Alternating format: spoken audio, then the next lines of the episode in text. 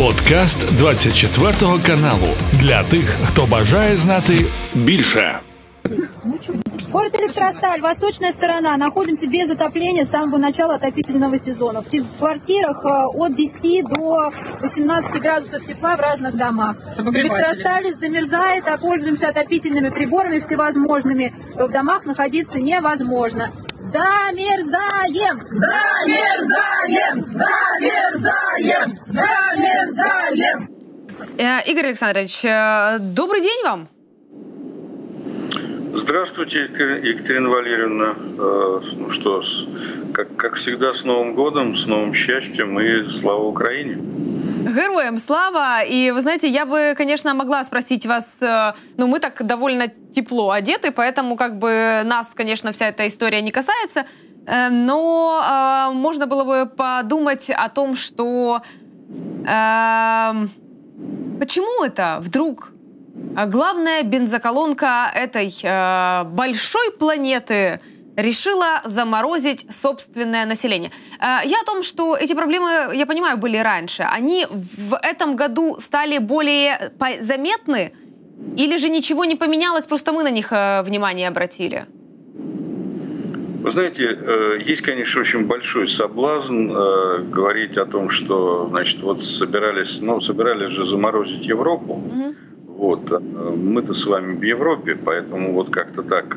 Ну, я, честно говоря, не знаю, я не ощущаю, и все остальные, кто живет в Европе, не ощущают никакого холода, хотя, в общем, температура бывает сильно минусовая.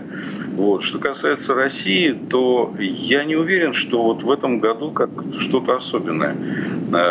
Это надо отдельно анализировать, и я не располагаю такими, таким анализом, но вот я... предыдущие там свыше семидесяти лет прожил в России, и я не помню ни одного года, чтобы не было вот таких вот проблем. То есть, понимаете, тут какая история? Ну, помимо того, что действительно в России две трети территории находятся в зоне вечной мерзлоты, это просто географический факт, но это же постоянно какое-то открытие для чиновников. То есть, на самом деле, Россия не единственная страна, которая находится, в которой значительная часть территории находится в зоне вечной мерзлоты. Есть целый ряд скандинавских стран, есть Канада, есть Аляска, например, в которой нет таких проблем. Проблема заключается в том, что холод идет не только от земли, которая не прогревается, и от атмосферы. Холод идет от чиновников. Главный холод в России, вот этот вот абсолютно арктический холод, идет от чиновников. И чиновники всегда бывают страшно удивлены тем, что в России, оказывается, зимой идет снег. Поэтому это вот для них постоянное какое-то открытие. Они постоянно находятся в изумлении. Ну подождите, что Путин снег... сам говорил о том, что у нас проблемы нарастают как снежный ком. Но мы же любим снег, говорил Путин.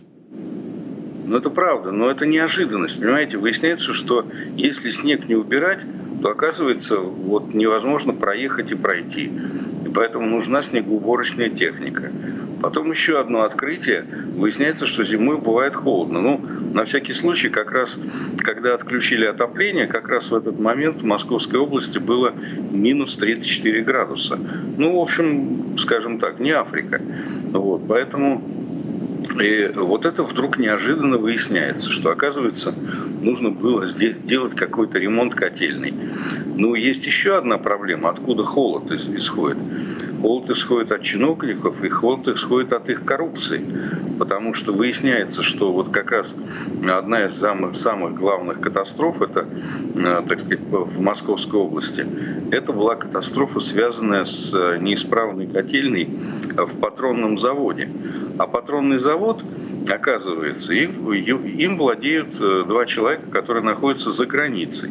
Это замечательные люди, один из которых полковник эф эс бэ бывший, который организовал в девяностые годы банду, значит, ну, нормальную о пэ гэ. Вот. А потом он, значит, купил этот патронный завод, стал его владельцем и уехал за границу. А второй бывший охранник Путина. Тоже владелец патронного завода, который уехал за границу. Вот такие люди.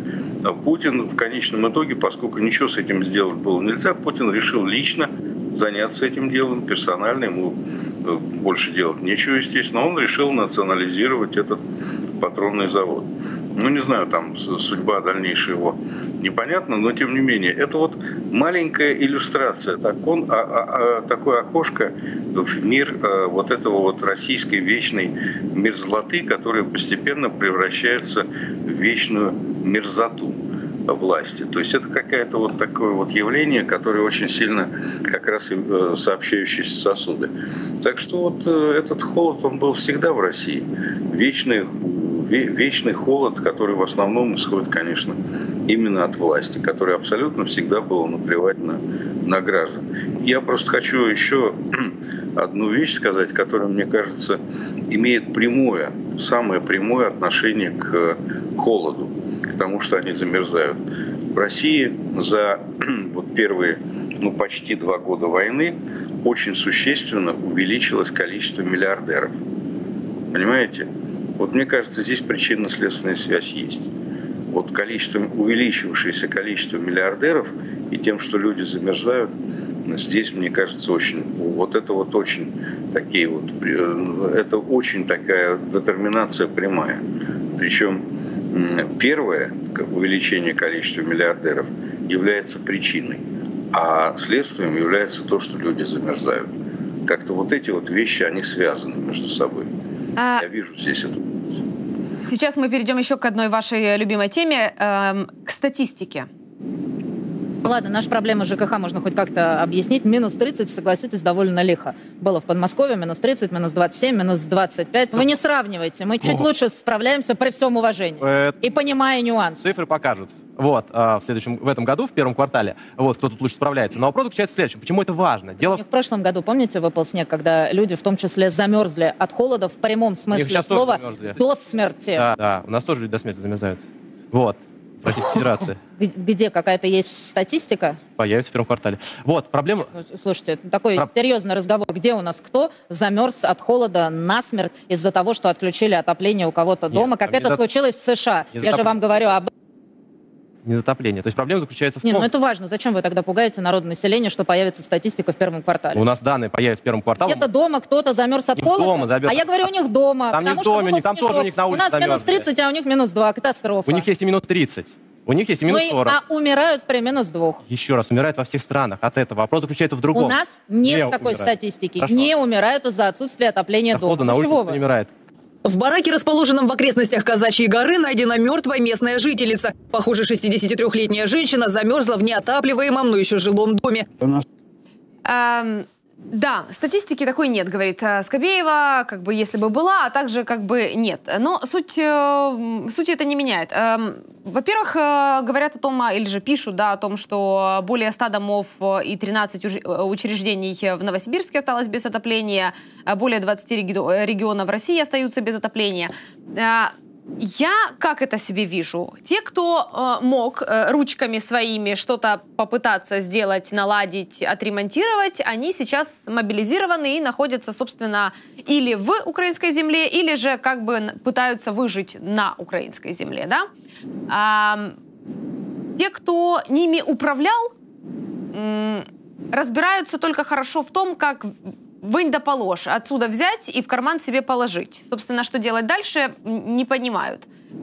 Есть еще возможность кого-то посадить, чем, собственно, я так понимаю, Путин лично будет заниматься. Надо, чтобы кто-то отвечал, да, за то, что отопления нет. Ну и, собственно, есть еще один вариант. Это бить всех, кто выходит на протесты возле своего подъезда и говорит «замерзаем» и так далее. Вот до этого момента дойдет, когда начнут бить, садить в автозаки, чтобы этих э, маленьких подъездных бунтов не было?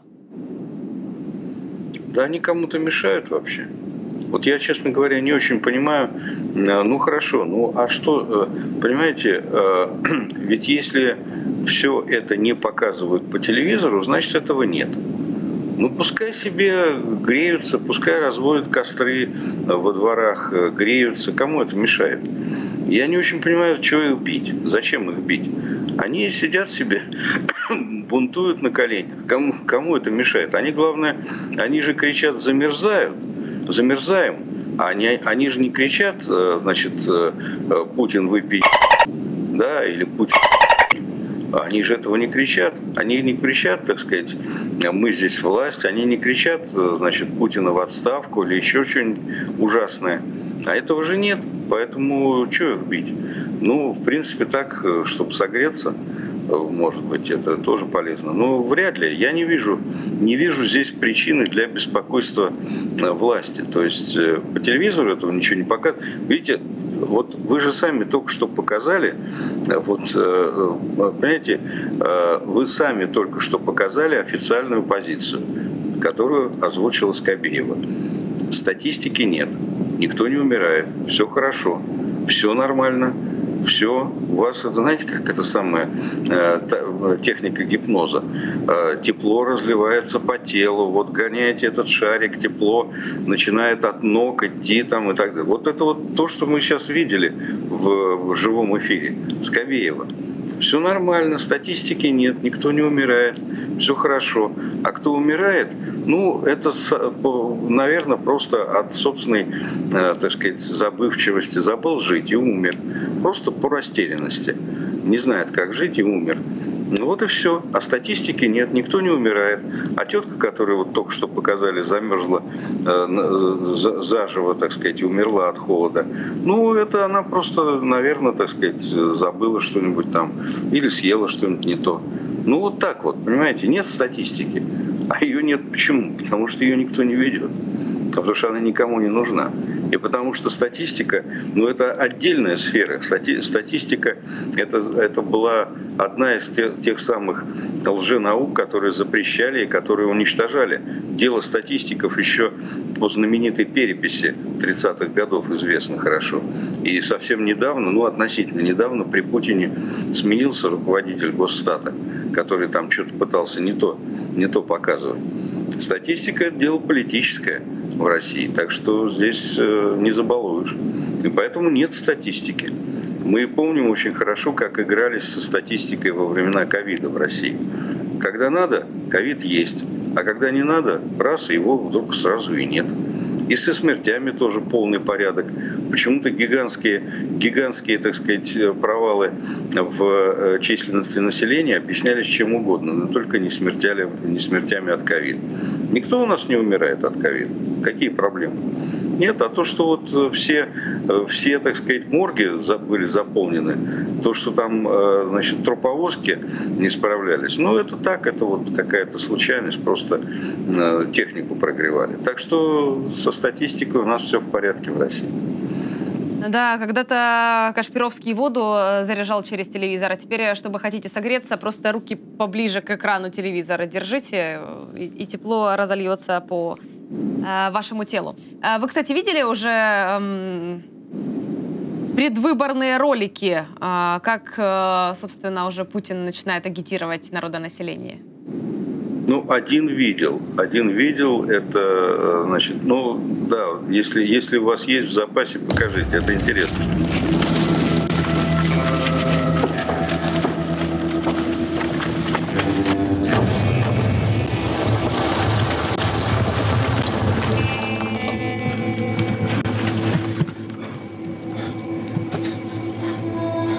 Что там? Выборы сегодня? Сегодня? Ну да. Ну хорошо. Слышь, а ты в резервистах случайно не снимался? Не, похож просто. Реально похож.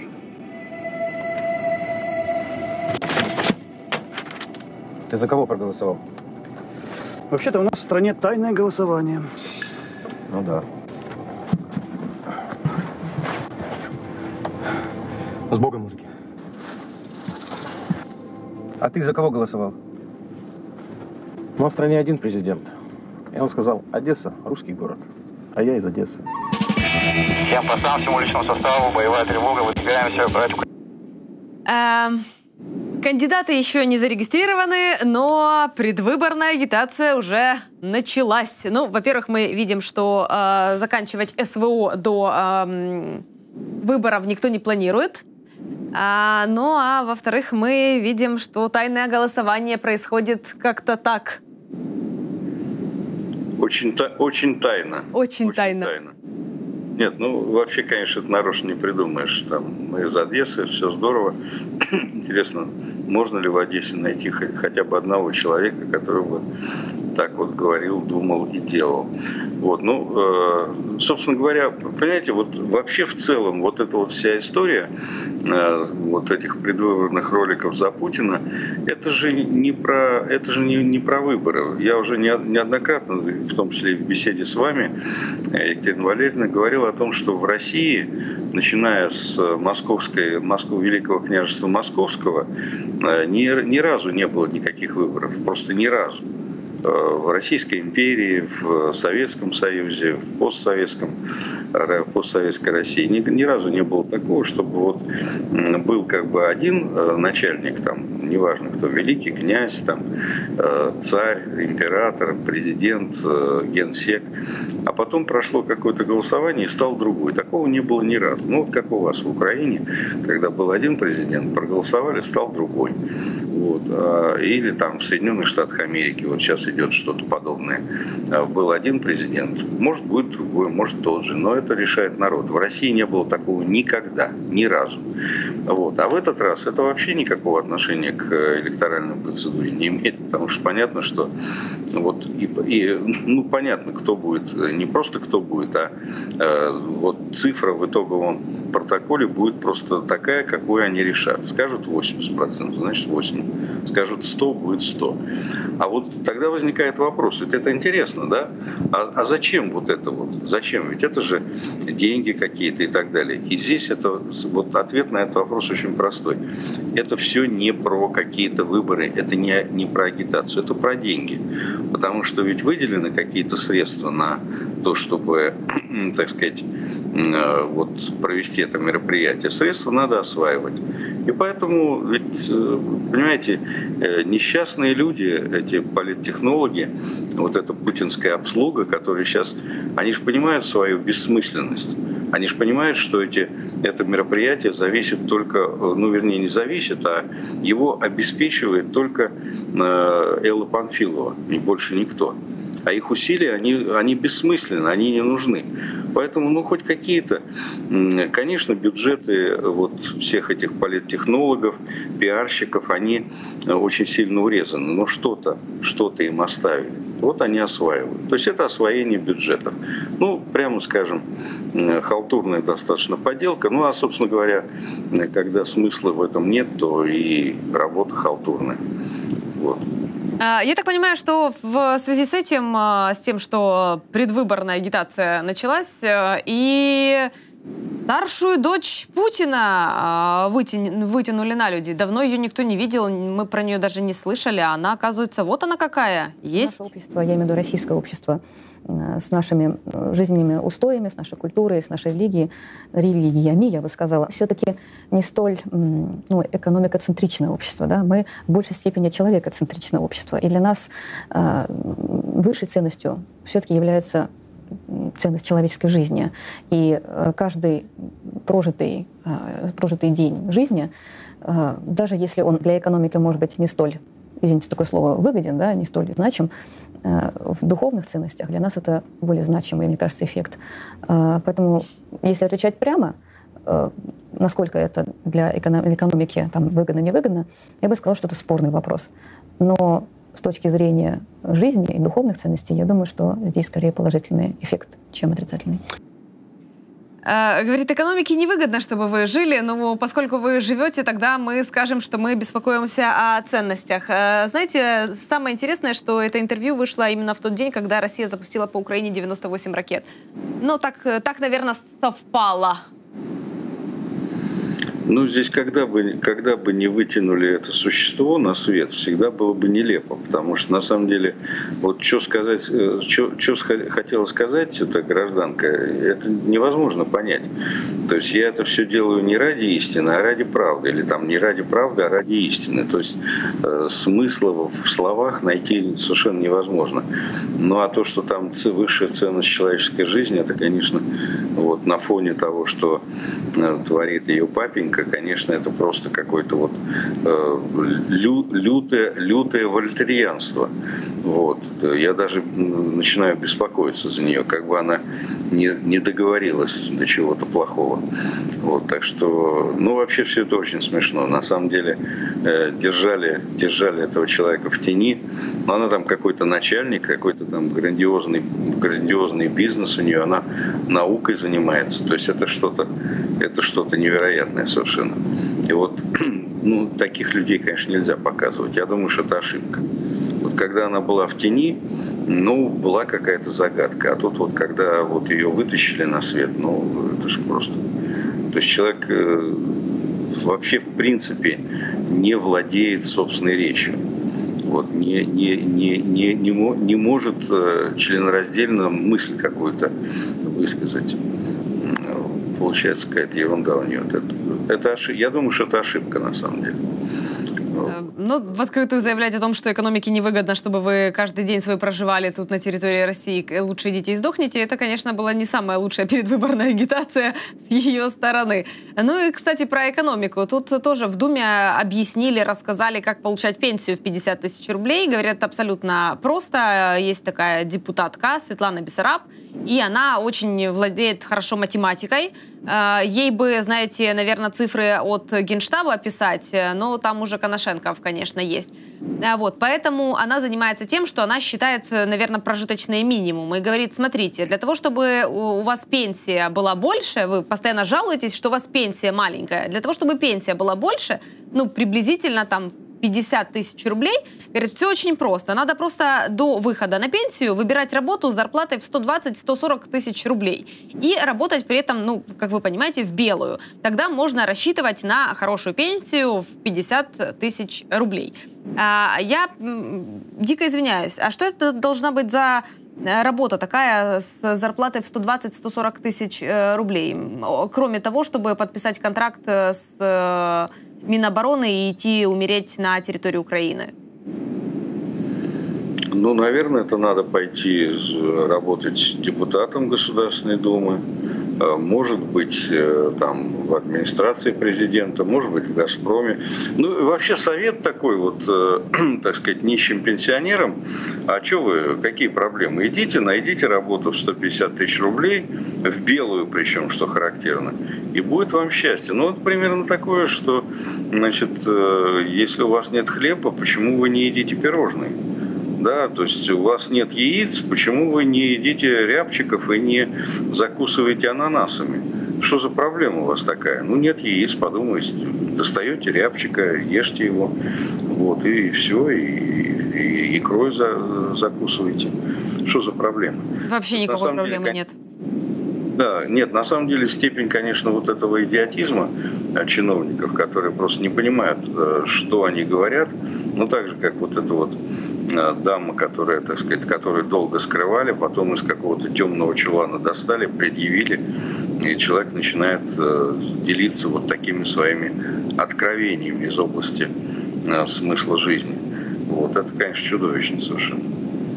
А, иногда еще бывает так, что российская пропаганда немножечко где-то надламывается, и, знаете, во всей этой суматохи, вранья и лжи, они иногда э, забывают о том, что правду говорить им э, запрещено. Но иногда бывает а идиотов, и так. А где их нет? Разумеется. Я был во Львове много раз, и со студентами был. Последний раз мы во Львове были в двенадцатом году, например. Никто ни разу в жизни не пикнул. Вот говорю бы на собственном опыте. Нигде ни разу мы не слышали ни одного э, оскорбительного слова в нашу сторону. Да, в центре Львова стояла какая-то куча каких-то отмороженных... которые орали, шумели, там что-то кого-то свергали, проклинали Россию, но все к ним относились как к городским сумасшедшим. На рынках продавались майки, которые с удовольствием все покупали. Дякую тобі, Боже, что я не мать, веселая рожа с усами. У меня дома до сих пор где-то валяется эта майка, под хохот, их покупали. То есть все прекрасно понимали, что это все, что они сами над собой смеются. И не было ни одного вопроса по поводу того, что а мы из Москвы, мы нигде не боялись этого говорить и прочее. Понятно, что им разложили мозги. А, ну, получается, как бы тогда повода нападать на Украину не было, потому что как бы русскоговорящее население никто не притискал, утискал, никто не обижал? Ну, случайно, слушайте, но ну, невозможно все время врать. Но вы войдите в положение вот этого персонажа. Он, кстати говоря, один из самых омерзительных, так сказать, соловьевских сотрудников, который врет напропалую, клевещет и изрыгает ненависть с утра до вечера. Но это тяжело, понимаете? Вот, ну, представьте себе, что у вас работа с утра до вечера врать. Но это же невозможно. И поэтому случайно, просто вот случайно, ну, вот сказал правду. Это действительно так. Огромное количество людей может засвидетельствовать, что, бывая в Украине, в том числе и, ну, ну, вот, ну просто хоть сейчас, можно поехать во Львов, ну, правда, так сказать, для россиян это сейчас будет затруднительно, но в целом это можно просто проверить. Значит, есть социальные сети, можно списаться и выяснить, что во Львове на русском языке можно совершенно не просто разговаривать, там встретить собеседников, если получится найти, найти, так сказать, друзей. И вообще русский язык не является во Львове, как и в любой другой точке Украины, не является дискриминированным. И никак, никогда такого не было. И даже сейчас, когда идет война, это, это, так сказать, русский язык не является, так сказать, проблемой какой-то. Вот. Хотя, в принципе, сейчас подавляющее большинство русскоязычных украинцев постепенно переходит на украинский. Но это совсем другая история. А, а что касается футболочки или маечки, которую он покупал, с одной стороны, если вдруг или же когда он решит свалить из великой могучей страны, вдруг в страны, которые... там как-то не, пока не настолько категорично к ним настроены, он всегда может использовать эту футболочку. Первое время прокатит э, за своего, будут принимать э, за украинца. А во-вторых, э, как бы, ну, он-то думает, что мы так смеемся, мы так не смеемся. Мы, правда, каждое утро э, говорим «Дякую тебе, Боже, что я не...» И как бы это, ну, наша мантра, которая, она, в принципе, с нами присуща нам. Поэтому я не думаю, что это смешно, но как бы не будем его расстраивать. Продолжаем отсмотр российской пропаганды. Этого для начала мы бы должны, например, ну, скажем так, от слов перейти к делу в предоставлении многим из этих людей, которые, просто, точно, которые да? хотели бы переехать в Россию. У меня вот есть, я просто наблюдаю, ничего не писал про это, ни разу не говорил, но вот как бы часики тикают. У меня вот есть человек как раз вот из Прибалтики, из Литвы. Русский, более русский, чем многие как бы самые-самые русские. Вот человек просто пошел по положенному алгоритму получать гражданство Российской Федерации. Ну, как-то ты знаешь, вот я думаю, что если он вначале хотел быть каким-то там вот, значит, антифашистом и там где-нибудь что-нибудь, как Рихард Зорге, то, ты знаешь, наша система... отрезвила. Да, его отрезвила очень сильно. То есть, как бы, это она есть. Ему показала, что, ты знаешь, ты нам, ты нам как бы очень нужен, но ты вот нам нужен как некий мифический русский вот в ток-шоу, а вот когда ты приходишь сюда, вот нам как бы люди, которые приезжают из других мест, они нам нужны, они получают быстро и как бы без всяких. А ты вот походи-ка, деньги поплати, там не по одному разу за, так сказать, оформление документов с ошибками, которые ты потом будешь. А...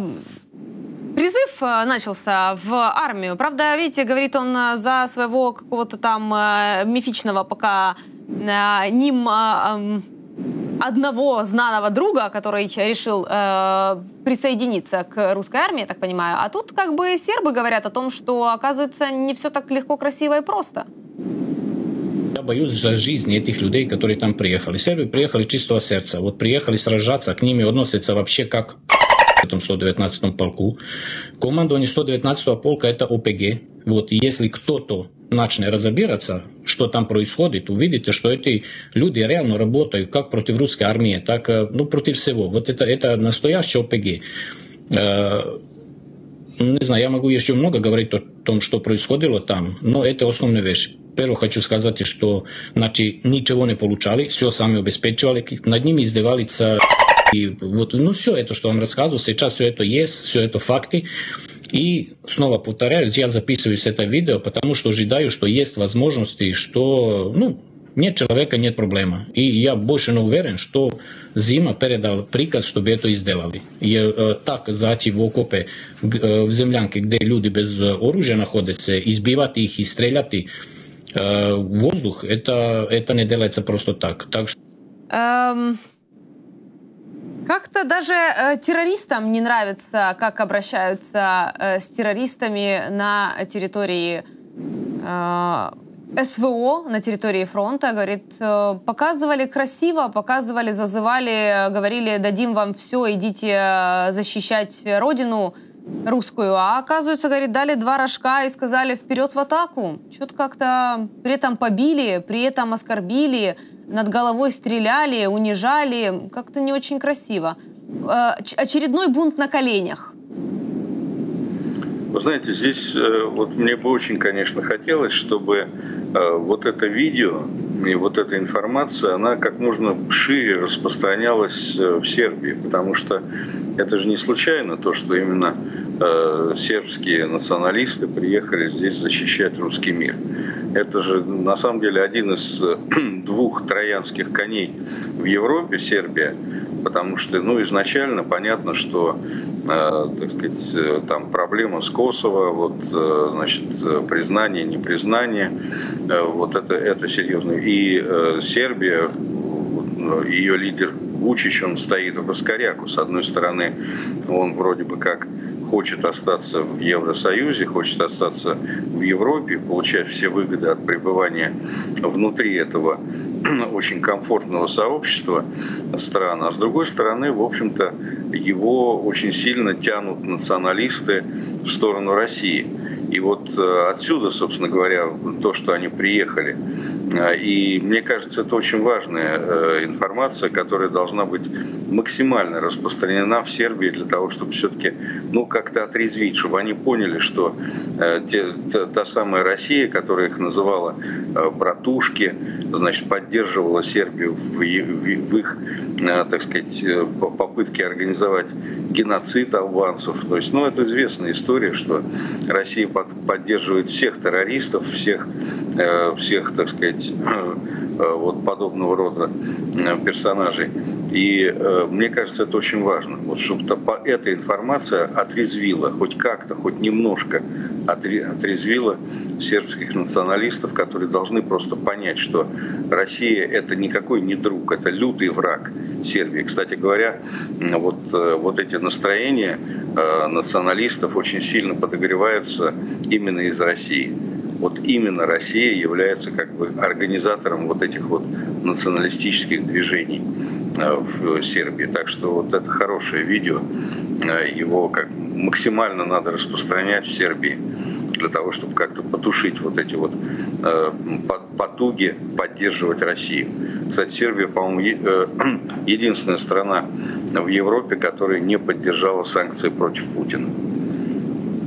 Ну, видите, он вроде как э, о каких-то странных вещах говорит, да, и как будто бы это должно было бы заставить э, задуматься серба в том числе, а, но говорит это с футболкой команда Путина, и опять же таки это вот этот вот протест на коленях, когда он говорит, ну, скорее всего, это происходит, потому что, видно, высшее руководство страны об этом не знает. Это же проблема просто на местах, ее же просто нужно исправить, и все.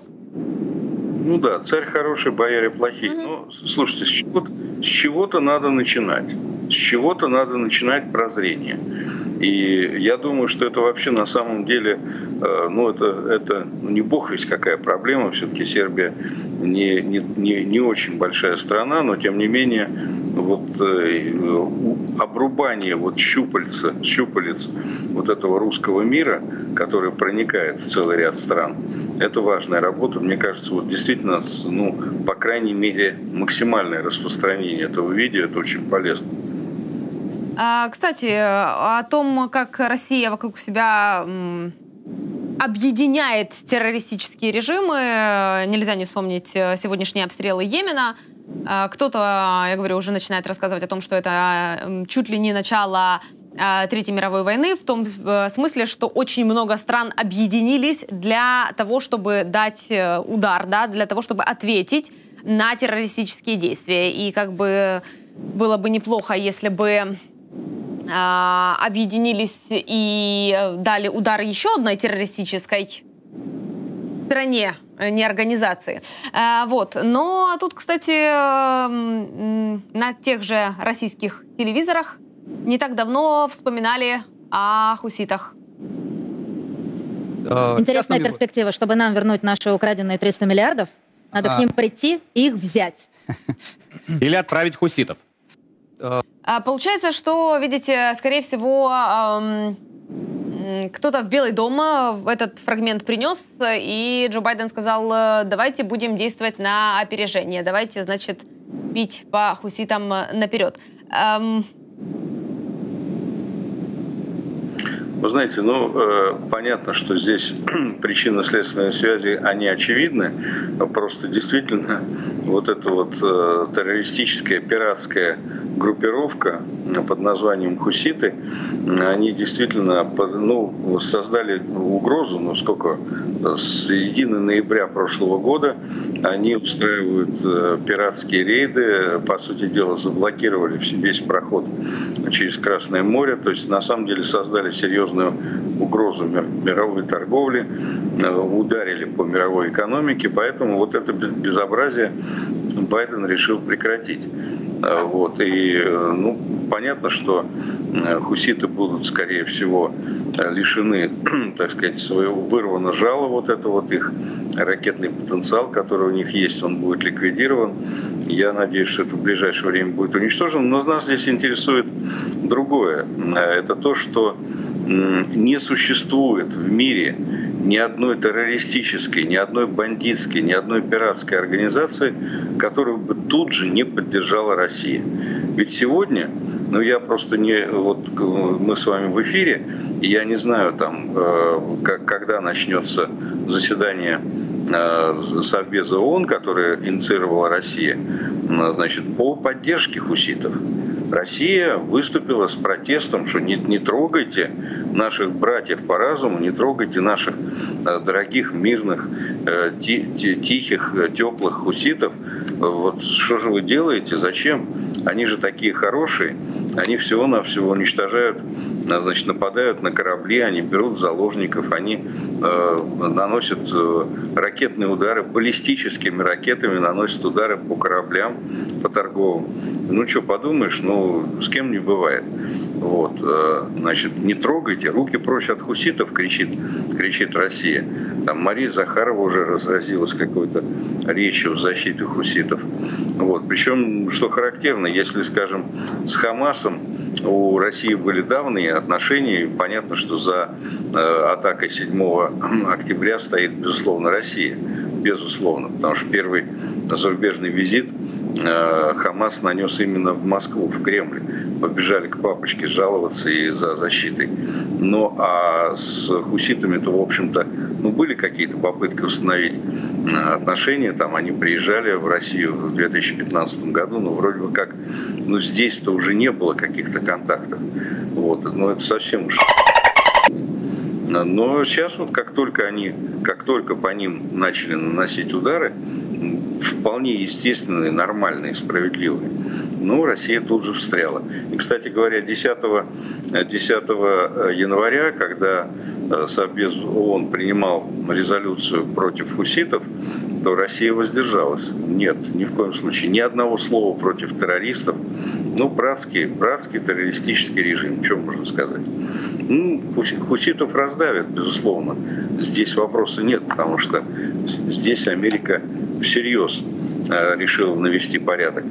Но, кстати говоря, вот у меня есть такое ощущение, я очень боюсь ошибиться, но вот ваша идея по поводу того, чтобы, чтобы американцы занялись всерьез уничтожением другого террористического режима, который находится на территории Северной Евразии, я думаю, что это, может быть, идея будет реализована. Ведь только что три профильных комитета Палаты представителей Соединенных Штатов Америки приняли достаточно детальный план. Ну, три профильных комитета – это комитет по международным делам, комитет по безопасности и комитет по обороне.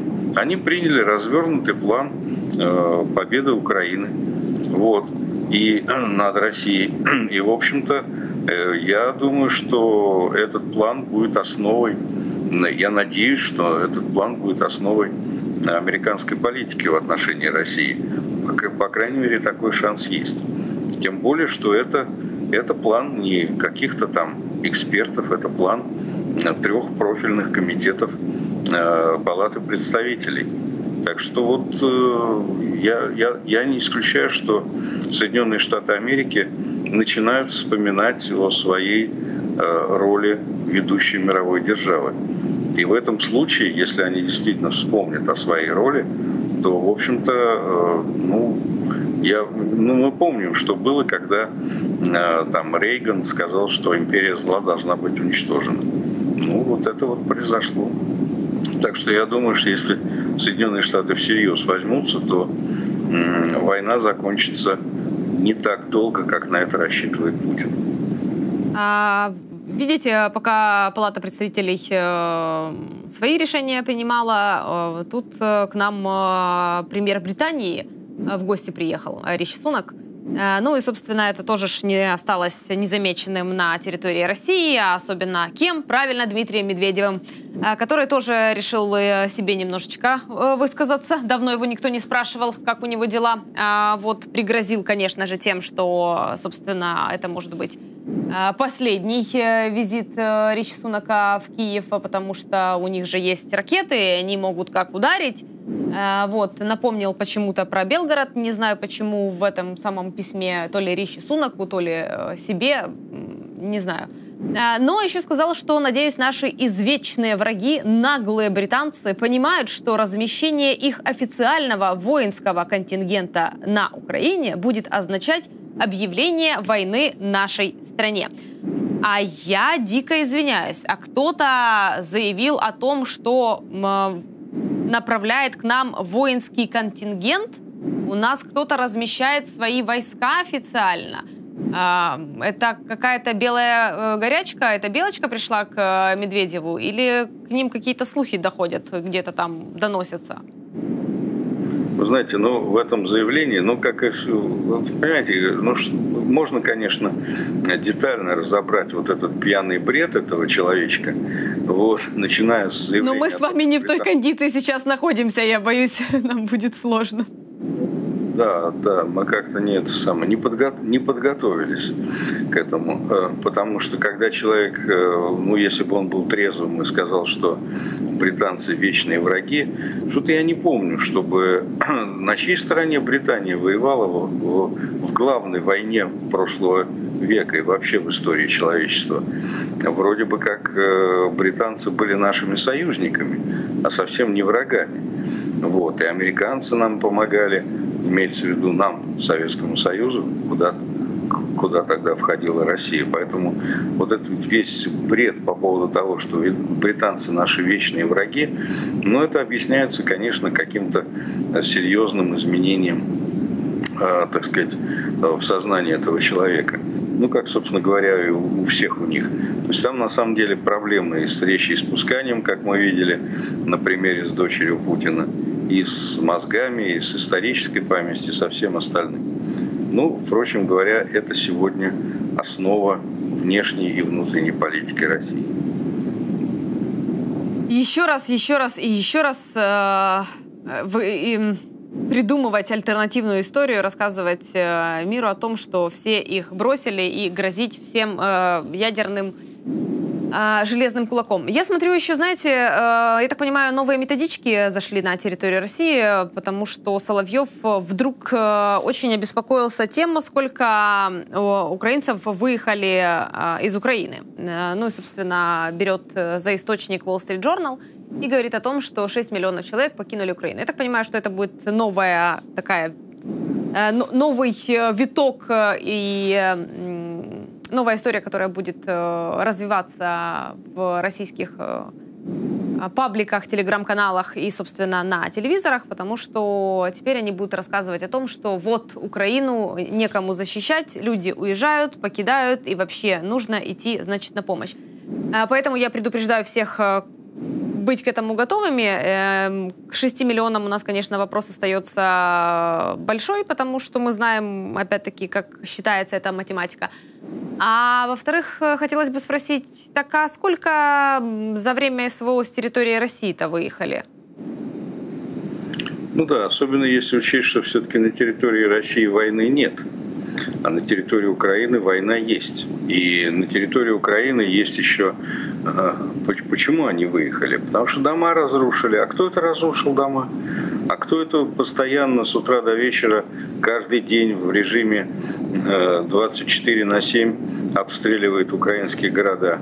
И вот как интересно, вот украинцы, у которых дома разрушены, они как-то вынуждены куда-то уезжать.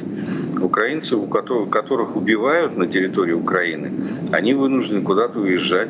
А еще украинцев, еще украинцев похищают и отправляют в Россию. И сколько там в России оказалось украинцев, которые не по своей воле вынуждены находиться в России. Еще одна цифра. Поэтому вот эта цифра шесть миллионов, она бьется, она разделяется на тех людей, которые вынуждены были уехать, потому что у них дома уничтожены, потому что им на самом деле действительно тяжело оказалось жить в условиях вот постоянных бомбежек. Есть количество людей, которые внутренние переселенцы, внутренние, ну, не, не, можно сказать, беженцы, которые на территории Украины живут без своих домов, вынуждены переезжать. Ну и, наконец, какое-то количество людей находится в оккупации, тоже еще, еще одна потеря. Украина – это страна, на территории которой происходит война. Поэтому здесь все понятно. А вот с какого перепуга, э, так сказать, из России выехало несколько, несколько миллионов человек, это отдельная история. Войны-то нет. Но оно как нет? Она есть, только войну ведет власть российская со своим населением. И уезжают не потому, что Украина бомбит, да, там есть какие-то обстрелы Белгорода, но не из Белгорода уезжают за границу, а уезжают из Москвы, уезжают из Питера, уезжают из крупных городов, уезжают в основном, э, так сказать, цвет российской, российского населения. Это айтишники, это ученые, это предприниматели, это люди, которые создают экономику России. Они уезжают. Уезжают совсем не потому, что Украина что-то там бомбит.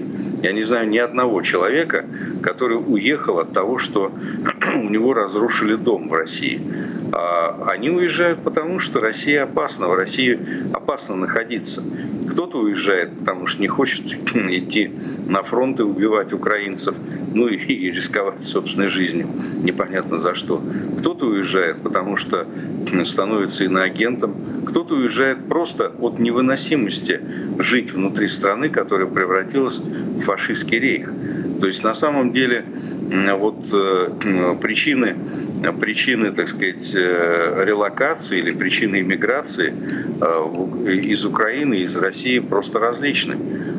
Ну, собственно говоря, в чем-то есть общее. И, и из, из России, и из Украины люди бегут по вине, как бы, российской власти. Из Украины, потому что Россия ведет войну на территории Украины, а из России, потому что российская власть ведет войну с собственным населением. Так что общие причины есть, она по-разному. Видите, в начале полномасштабного вторжения они говорили, они э, тыкали всех носом э, и показывали, рассказывали о том, что вот вы, предатели, э, убежали из России. А теперь они решили сконцентрировать на этом внимание в Украине. А, но, опять-таки, мы об этом знаем, мы об этом увидели и, собственно, будем действовать на опережение. Игорь Александрович, я благодарна вам за комментарии. Екатерина Валерьевна, спасибо вам большое, что позвали. Как всегда, было очень интересно с вами общаться. Хороших вам выходных и слава Украине! Героям слава! Це був подкаст для тих, хто бажає знати більше. Підписуйся на двадцять четвертий канал у Spotify, Apple Podcast і Google Podcast.